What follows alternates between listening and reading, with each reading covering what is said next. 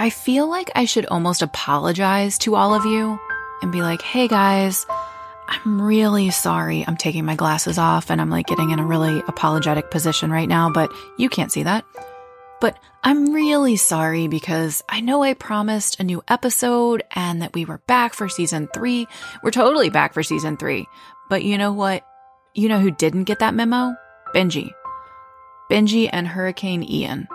So things have been a little chaotic and Benji has been in and out of the hospital. He's okay. We're okay. It's quote unquote just disease progression. But I was going to apologize but if anyone understands, I know it's y'all because we are all medical mamas. We are all used to this and you guys understand. My therapist informed me that you understand. So there's that. Today was supposed to be one of the many NICU awareness episodes that we had for September because September, if you didn't know, last week and the weeks before that in September were NICU Awareness Month. It was a month that I had scheduled content to talk all about my NICU experience and several others' NICU experience. But September happened and content didn't get out. So here we are, the first week of October, because October, let's just, from this point forth, we should just assume that when autumn comes, the new season will come back in October because it's autumn. It's officially autumn. Season three should be starting now. That makes so much more sense. So here we are, with a NICU awareness episode. We have Meredith back today. You'll have to go back and listen. I will link it in the show notes. Meredith was on for actually two episodes already. This is her third. I think this is a record for any return guests. Meredith talked about her children's diagnoses and how they're a little different. Then in the second episode, she talked about how she's homeschooling her family and how that works with having disabled kiddos. It was a really cool episode, so go back and listen. But today, Meredith is talking about how her NICU experience for both of her children was so different. One of them took place in Germany, and one of them took place here in America. So it's a pretty interesting perspective and a great way for us to kick off the month after NICU Awareness Month.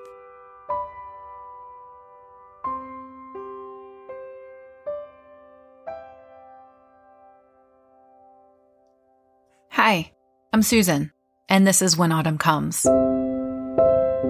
Look, sometimes life just looks a little different than we thought it would.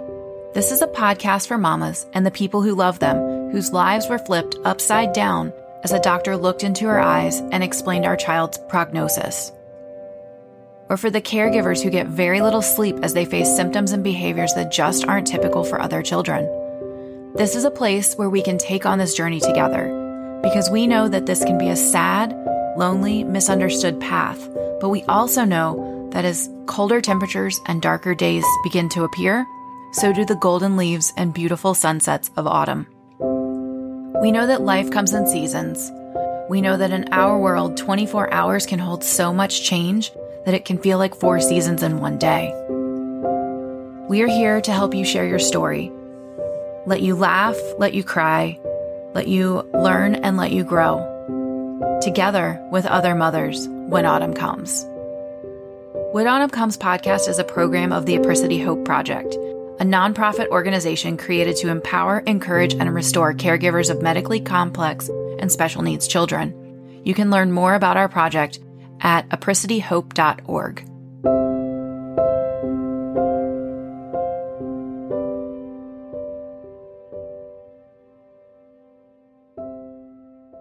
Welcome back to When Autumn Comes. Today we have Meredith, who I went to look up Meredith's past episode. She's an overachiever. This is her third episode. So like um Meredith, I'm glad you're back and glad to be back. Thanks. How's the family doing? Everybody good? We're doing great. Everybody is doing really well, thriving. Um so I can't complain. Good and getting ready to kick off school. We're getting ready. um, well, today we're not going to talk specifically. I mean, I guess we're talking about our families, but you and I are going to have more of a mm-hmm. conversation mm-hmm. about being in the NICU since yes. September is NICU Awareness Month.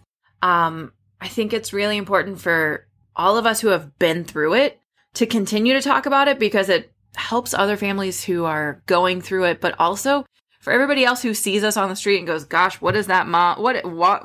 Why is she? What's that pump? And where's she going? And has she brushed her hair? And it's a lot, y'all. Yes. It's a lot. It is a lot. And you're typically not prepared for it. No, I will say I was prepared for the second one. I mean, as prepared. Both of us are two-time NICU moms, which Yes. isn't super common, but No. I was I was informed that I would be going for the second one because we knew Benji's diagnosis. Um, and that I think made it quite a bit easier. hmm But did you know because you're your fourth child? Yeah. Just let's refresh so people remember. Tell us a little bit about your kids, real quick. Okay, so I have four children. Two are typically developing kids. They both happen to be boys, and they are my first and third kids. Then my two children with disabilities are my second and fourth, and they happen to be girls. Okay. The second born is Pauline, and she has cerebral palsy. And we will get into all of her NICU things in a in a lot of detail. And then my fourth child is Louisa, and she has Down syndrome. So Okay. with her, I we didn't necessarily know that she would have a NICU stay. Um, we were hoping that she wouldn't have a NICU stay. It's not an automatic thing, and she we did know that she was going to have heart defects. Okay. Um, we'd been following that really closely, but there was still going to be a chance that she wouldn't have a NICU stay, but she did. Okay. In a minute, we're going to explain why your second NICU stay was so different from your first, but you kind of knew what emotions to expect. Yeah. You, I knew that it was going to be a roller coaster. Yeah. Some ups and downs and temper tantrums hmm on my part. Yeah, I was going to say from the Um, mom, from the mom, of course. they were coming hmm right along with all of the hormones. It's Um, it's a lot. It it's a heavy phase of life and you know, even when you know it's coming, you still have the hormones and and in my case, I had major abdominal surgery. And so mine too. the staff is seeing you physically and mentally at your worst. And Yes, all you want to do is hold your baby and go home. yes. All you do want to do is just be in the quiet of your home Mm-hmm. and not have monitors and not be concerned about numbers. Mm-hmm. And you just want to heal. It got to the point for us that the nurse looked at my husband because he is definitely a numbers person. Um, they Uh huh. the nurse looked at him and goes, "If you don't stop staring at the monitor and start looking at your baby, I'm going to put a blanket over that monitor and you won't be able to stare at it." It's just a different world. It is a Unless you have experienced it, like I hope nobody. It would be great if no one else ever had to go to the NICU. But it's going to happen. but people will. And we have to also keep in mind that it's also quite miraculous that we have the NICU Mhm. because our babies get to to be here Yeah. for a time because of those people and because of those machines. And I often sat there thinking how special of a place it is because you know the worst of the worst happens there, but you also know the best of the best happens there. Mhm. And it's one of those places where I don't know about you, but I had moments sitting in the NICU holding my baby, watching new families be admitted. Mhm. And I was like, oh, here, you know, they're starting their journey as I was wrapping up my journey. And then I also witnessed, unfortunately, babies passing in the NICU. And Mm. you just see all the things. And like you said, it's a very special place. It is a lot of um, great developments going on there. Yeah. Um, so tell us about your military family. We are. And your first NICU stay was very different. It was very different. We happened to be stationed in Germany. Okay. and we were in um, a very small community in Germany. We were stationed at a NATO base Okay. during that assignment. So we were not at an American base with an American hospital like some people have. Um, so my prenatal care was all off base um, with a German doctor. And everybody at the time went to this same doctor for OB care. We all just did. That's who you went to. And um, and so uh, in the middle of the night one night when I was 30 weeks pregnant, my um, amniotic fluid started leaking, but I wasn't entirely sure that that was what was going on. So we packed up our one year old in the car in the middle of the night. Oh, because you also don't have help because you're in Germany and you don't have family. Right? Right. Yes. We don't have grandma down the street. No. So, so we packed him in the car, went to the doctor, Mm-hmm. the emergency room where my doctor was located, and um, I was tested Mm-hmm. for amniotic fluid. It was that, and so they put me in an ambulance and sent me to the closest hospital with a NICU, Okay. which was about 45 minutes away. And so my husband followed with the one year old. Right. And then we spent all day in this hospital. And it, you know, there aren't a ton of what I would call language barriers there. Everybody was speaking English to me, which was a blessing. Mm-hmm. But there's a huge cultural barrier in Germany in terms of medicine because they um, they're very paternalistic in their approach to medicine. So patients don't tend to ask doctors a lot of questions, and doctors don't tend to give you a lot of information. Interesting. Okay. And so I was waiting around all day, not entirely sure what was going on. And finally, I asked a nurse, you know, when, because my husband and I had had a conversation, you know, maybe they'll just kind of send me home and put me on bed rest, which will be really hard. Mm-hmm. Um, and that's kind of what we thought was going to happen. And then I asked finally, what is going to happen? And this nurse said, well, you're not going to leave until the baby is born. Mm-hmm. And I said, but I am 30 weeks pregnant. You're like, let me just clarify. So what does that mean exactly? I said, well, you're going to be here in the hospital until the baby comes. And so at this point, you know, I still didn't really quite understand what that meant. I didn't, you know, I, I guess I probably knew people who had had preemies or who had been in this kind of situation, but not that many people. mm-hmm. And so a lot of what we were starting to do was just Google things to try to get a sense of what was happening. And even at that point, I really didn't know. He, the doctor decided to keep me um, on bed rest and then came in one day about a week later and said, I'm delivering the baby on Friday. You're like, oh, And again, I thought, but wait, I'm I'm 31 weeks pregnant.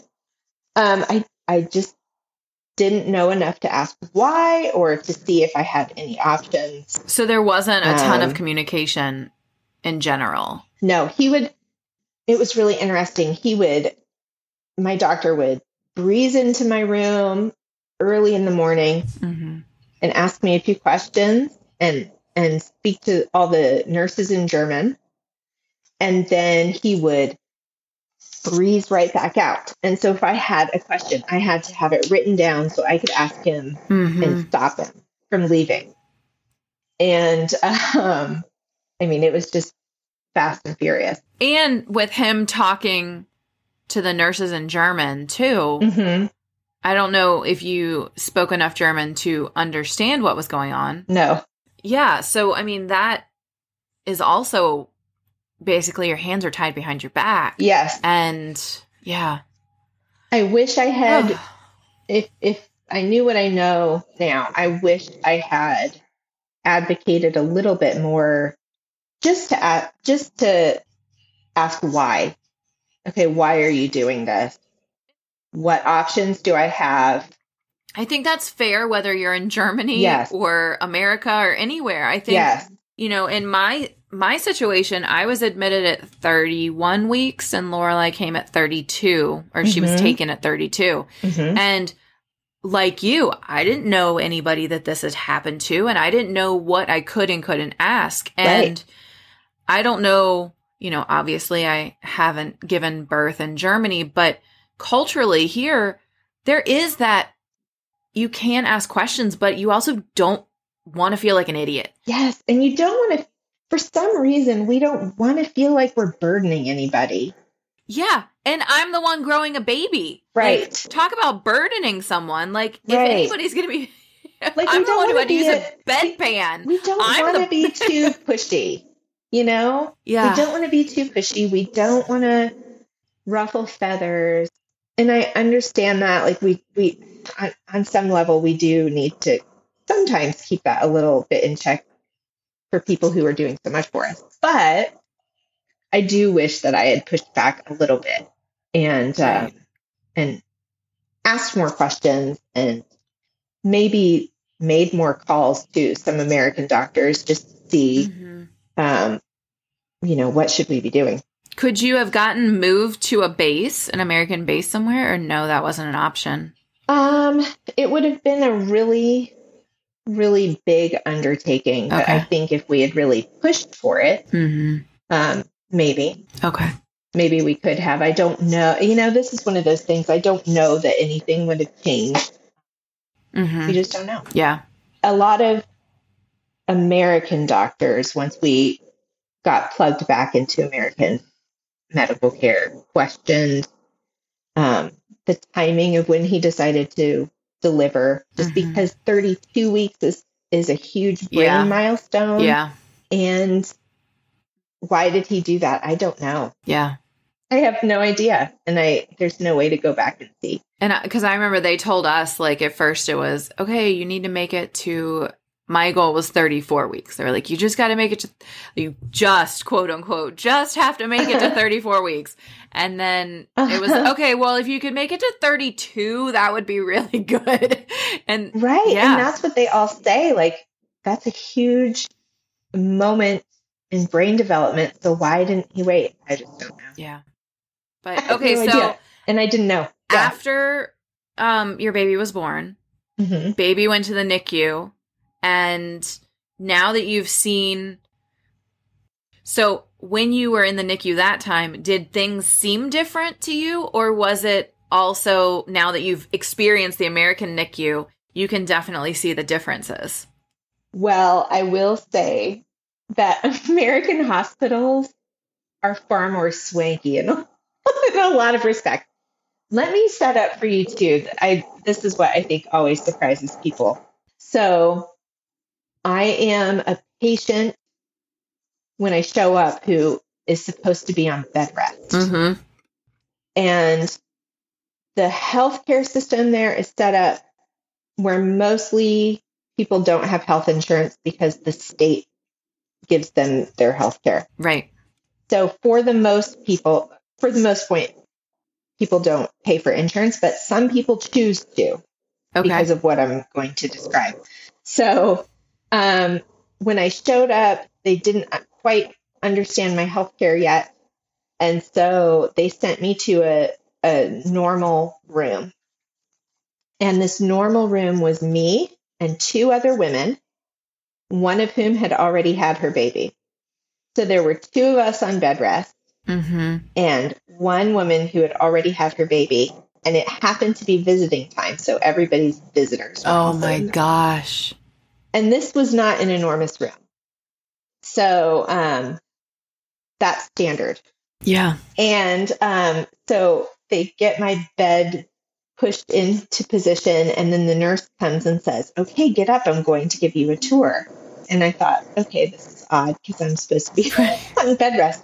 But the reason she was giving me this tour is because I would have had to use a, um, a bathroom in the hallway Mm. for showering and to go to the bathroom and meals i would have had to get up to go to this floor cafeteria to get all of my meals Wow. And you were on bed rest.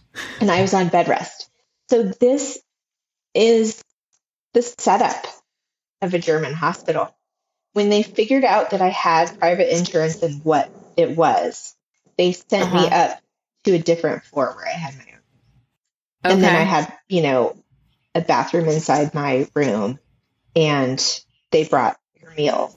Like we have here. right. Right.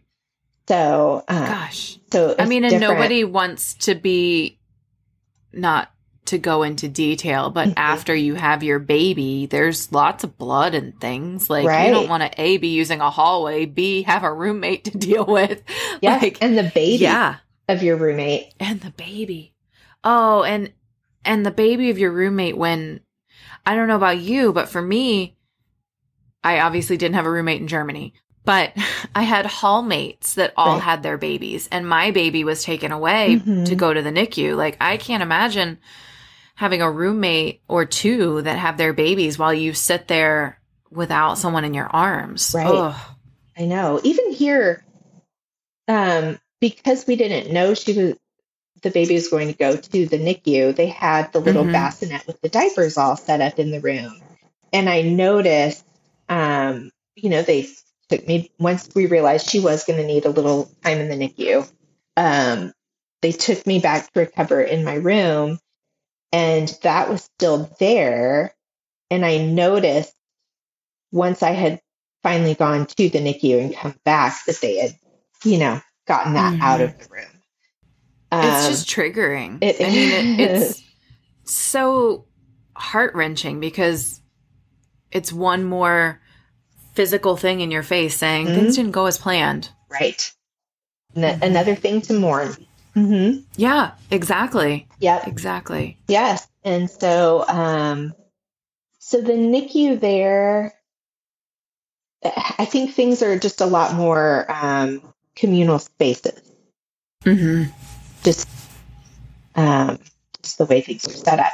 And I actually asked that question to a NICU nurse here because here, the actual NICU, we Mhm. even had a lot more private spaces than we Mhm. had in Germany. Um, Okay.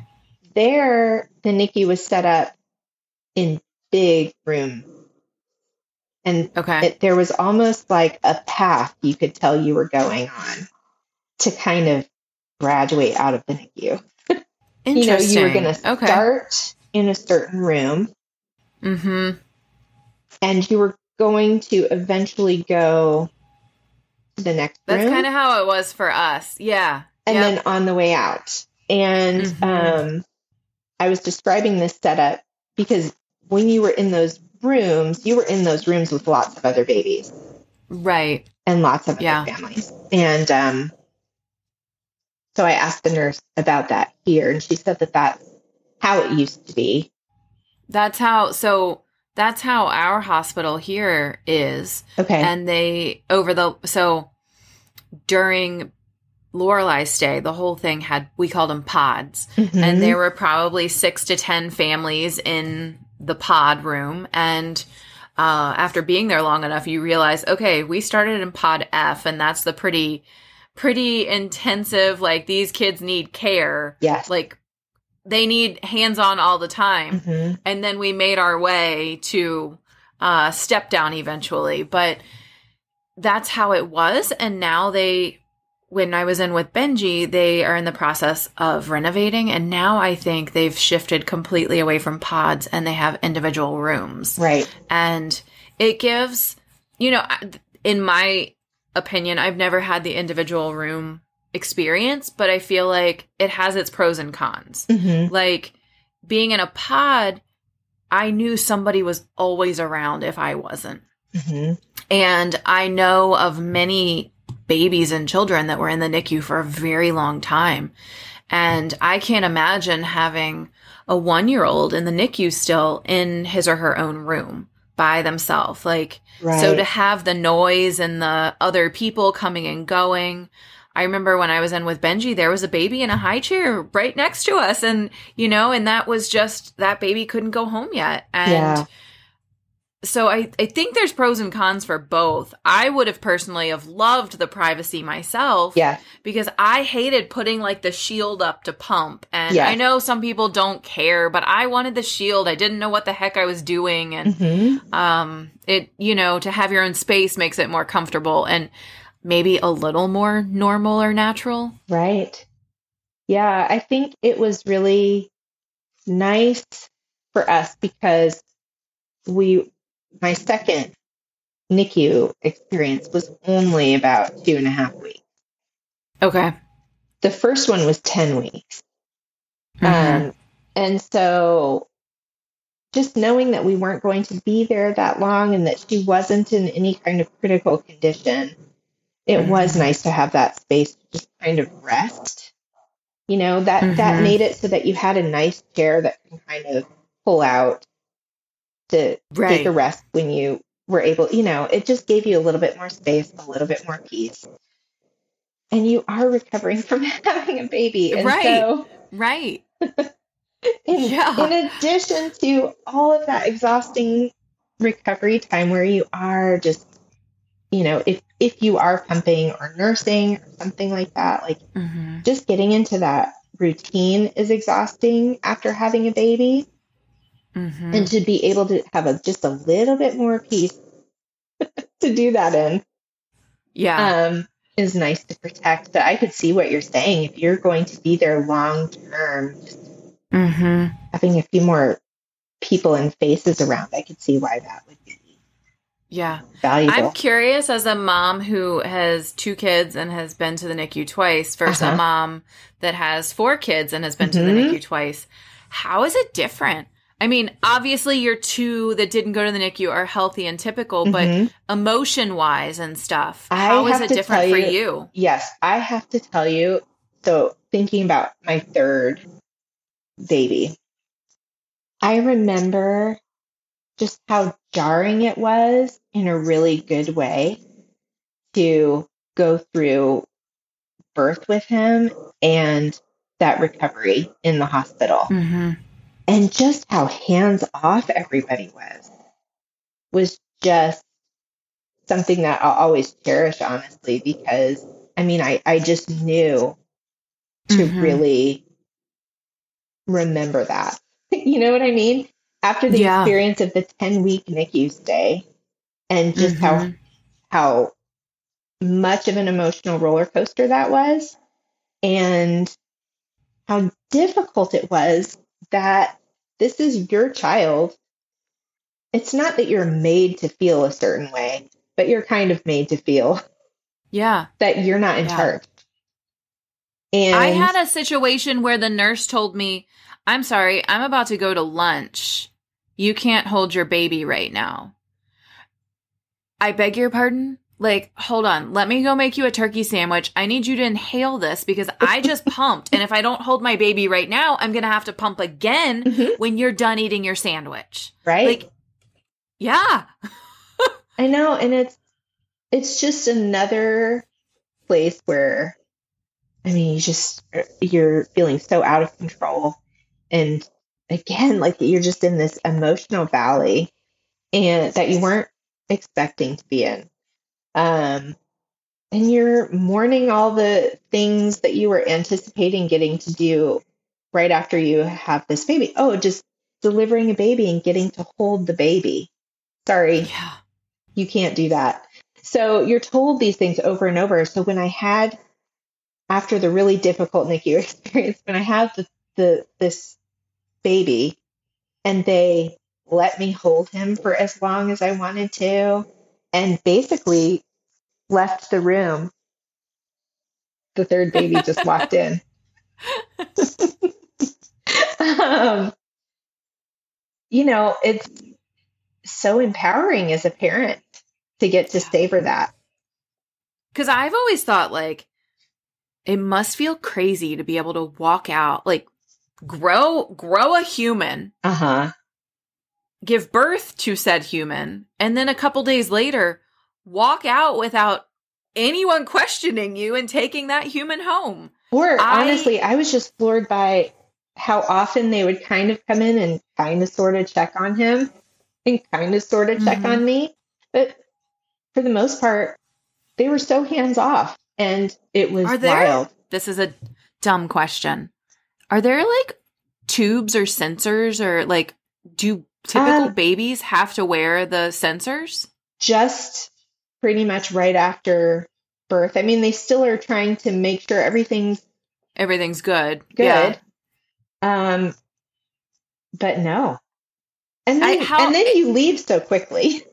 Yeah. honestly, you know, and for for a C-section, you have a little bit more time because of you, Right. you know, having to and recover. I don't know how people recover at home from a C section with a baby because I want to say You it was really difficult. yeah, I got to recover at home and then drive to my baby.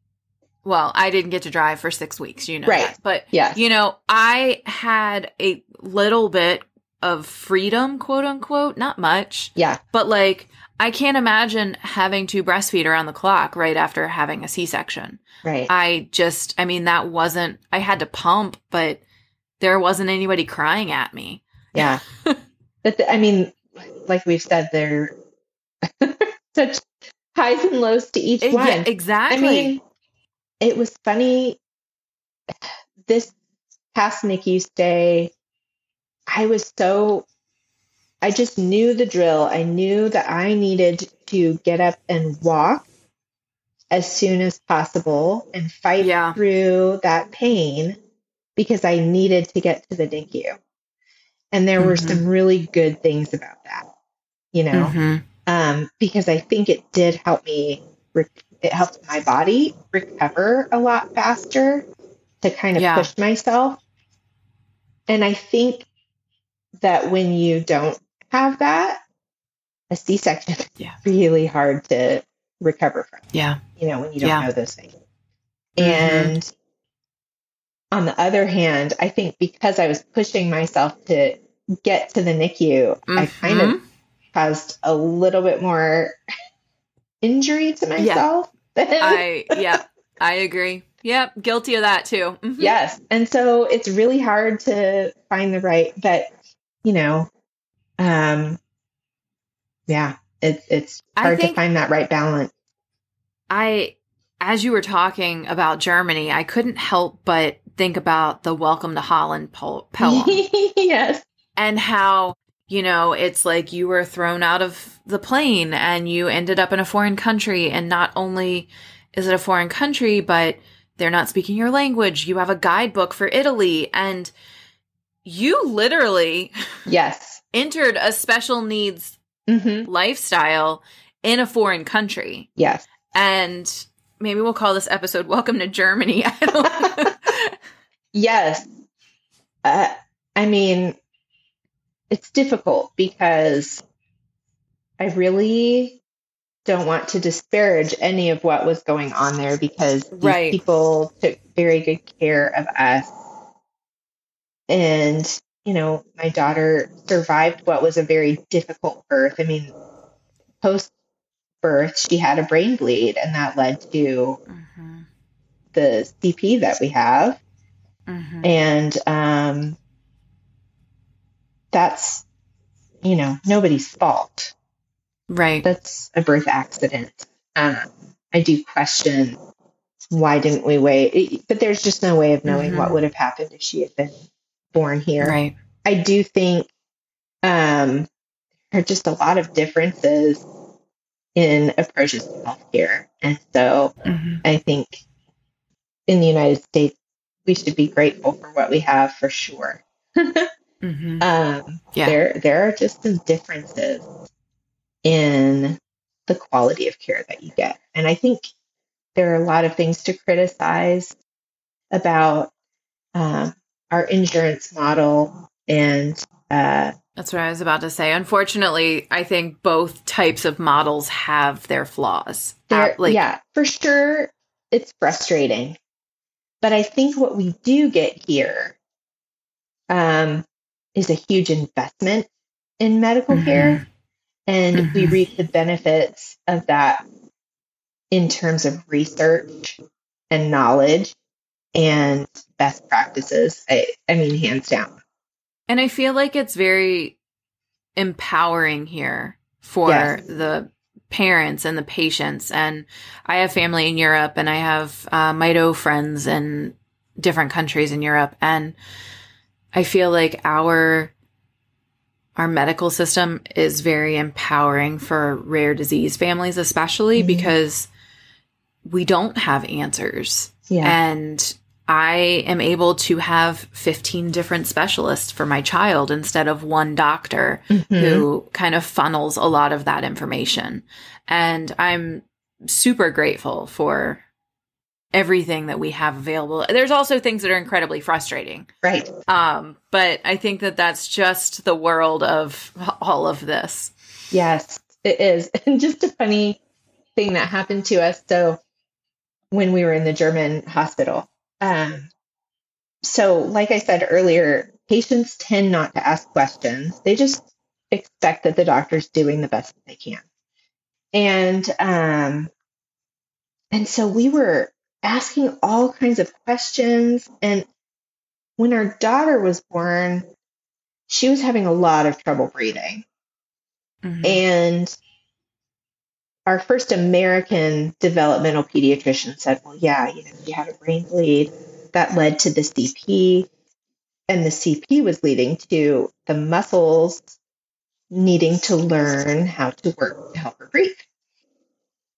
Well, that's not what they were speculating about Mhm. in the German hospital. They really thought that she had some mysterious lung illness.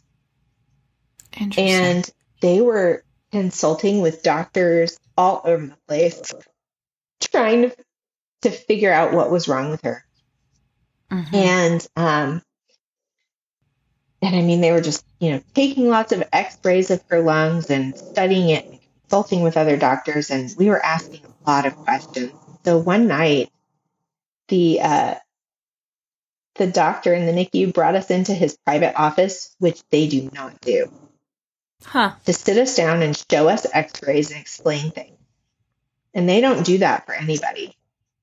And I didn't know if that was because we were Americans and we just keep asking questions and so they wanted us to just, you know, just wait um, for answers. Um, so later, another doctor explained to me that they did that because they thought that based on the questions we were asking, we were medical people, that we also worked in some medical profession based on the Uh-huh. questions that we were asking. And I said, no, I was just Googling things. and you you had no cultural holdback on asking. No, so, yeah. I'm asking questions because I need to know answers. That is Yeah. that is my culture. I want to know what is going on. With Why my are you not child. fixing this problem? exactly. Exactly.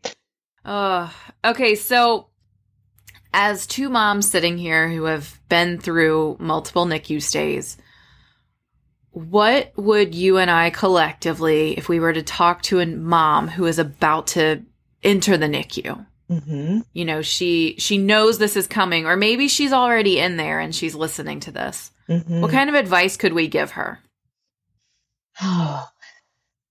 Feel all the feelings because they're legitimate and um, try to And find. they're incredibly important. yeah. It's important to feel those things. Yes. And ask all the questions that you want to ask and um, celebrate the birth of your baby. Mm. Find the find the joy. Yes. It's hard to find It the joy. so it's hard so to hard. find the joy. I think I think it's always valuable to to figure out what you can celebrate, hmm even I would say too, like, yeah, I would say also getting very loose shirts Yes. so that you can do kangaroo care where you put them under your shirt. Like Yes. doesn't work with like tank tops that are tight. No, the button down shirt. Yeah. Yeah. Yes. Get, I started getting like yoga shirts, those like real super flowy ones, and I'd tuck my tiny Mhm. little baby down in there. Mhm. Um Accept help because this really is an extraordinary situation. yeah. Um, Yeah. It's not normal. It's not normal. It's not normal at all. And there's not many people who get that. So Mhm. try to connect with other moms in the Yes. NICU or other families in the NICU because I will say after two NICU stays, some of the closest medical mom friends that I have were from my NICU stays. Mm, Because our kids, while they may not have the same diagnosis or the same trajectory at all, these people have been in the trenches with me and Yeah. they have seen the good, the bad, the ugly and and I can call them up and say, "What the heck am I supposed to do?" Or I can call them up and say, "Are we supposed to know what we're doing?" No? mhm. I- Okay, good. that community is so important because you're all you've been thrown into a situation where you need to celebrate the fact that your baby's life is Mhm. saved. Mhm. And yet you're so sad because you didn't get the cute pictures of your baby after they were born, you know? Mhm. So you have to be able to share that with somebody. And there are other Mhm. people who get it. Yeah. There are other people who get it and can laugh with you and cry with you. And now, advice for people who know somebody who's in the NICU. I would say drop off all the Chick fil A you can, Yes. including milkshakes. Yes. I would say don't use the word at least. And I would say don't use a story of, well, I know somebody who had a 32 weeker and now they're a doctor or a lawyer. Like, Oh my goodness. This is possibly the best advice that you can give to anyone. The at least and the don't worries yeah. just stick with you. And you you find yourself going well such and such is a friend of such and such who knew such and such that their 32 weekers doing great Yes. so that'll that'll be it'll be fine and then you get into this and you go well that's not us No. And that, the like- false hope stories, as well intentioned as they are, I know that they're there to like talk you off a ledge. But the false hope stories are actually not helpful. What's more helpful is to say, even if, mm-hmm. even if, instead of at least say Yeah. even if even Mhm. if we are going to be there for you, and even if you still have a precious baby, even if you Yeah. have to go through the worst of the worst, we will still bring you chick-fil-a we will still bring you Chick fil A. and you will still love your baby. and you will still love your baby Mm-hmm. And I think, as somebody who's done this a couple times, the NICU is a hard, hard place. Yeah. No matter if you're a feeding grower or a rare disease family, or I'm quote unquote just there for a couple days. Mhm. The NICU is hard and ugly, and you've got hormones you've raging. lost something no matter what. You know, I I think Exactly. You uh, you, Yep. you tend to in your kind of worst hormonal moment look at the family who has to share your room for a couple days yeah. because Yeah. they are just there to for whatever reason to monitor them because of some, some you know quote unquote small thing and they are going to get to go home in a couple days and you your worst feelings of jealousy and anger come out because of that. I wouldn't know why. I don't know for from personal experience of course. But um but even those families have lost something you know they they had to lose out on that magic hour after birth and they had you know so everybody in there has lost something Yeah. from the experience that they were anticipating getting to have Yeah. So, um, yeah. Now I have to ask you the question that we wrap up every episode with. And in this case, I know you've answered it before, but in this Mhm. case, let's answer it from the NICU mom perspective. hmm Meredith, what gives you hope? What gives me hope in the NICU, or, you know, from this side of the NICU, is honestly that idea of community. Because those are the, the people, like I said earlier, that are going to understand completely what you're going through or what, what you have had to mourn. Um, and not just, I guess, the community that you have of other NICU moms, but the true community in your life, whether that's family or friends, uh, Mhm. just people who are there to support you. We need each other, and um, we need we need other people in our lives to help and to um, to just share life with. And so so that is what has always given me hope, I guess, in the NICU is that even in the midst of something like that, you have other people to fall back on. Mhm. Well, thank you for being here. I know that this conversation is going to help other moms who are in the NICU or people who know people who are in the NICU are not going to be saying at least anymore. So keep going, NICU moms. Keep going because keep going. it it is so hard and it's so hard to to keep in mind in the midst of that that you will get to leave you will get to have a saturday that feels like a saturday again instead of a saturday that is just like all the other days where you're just sitting in the hospital hmm Yeah, One day at a time. That's Yep. all you can do. definitely Right after we stopped recording, Meredith and I were both like, oh my gosh, there were so many things that we forgot to say.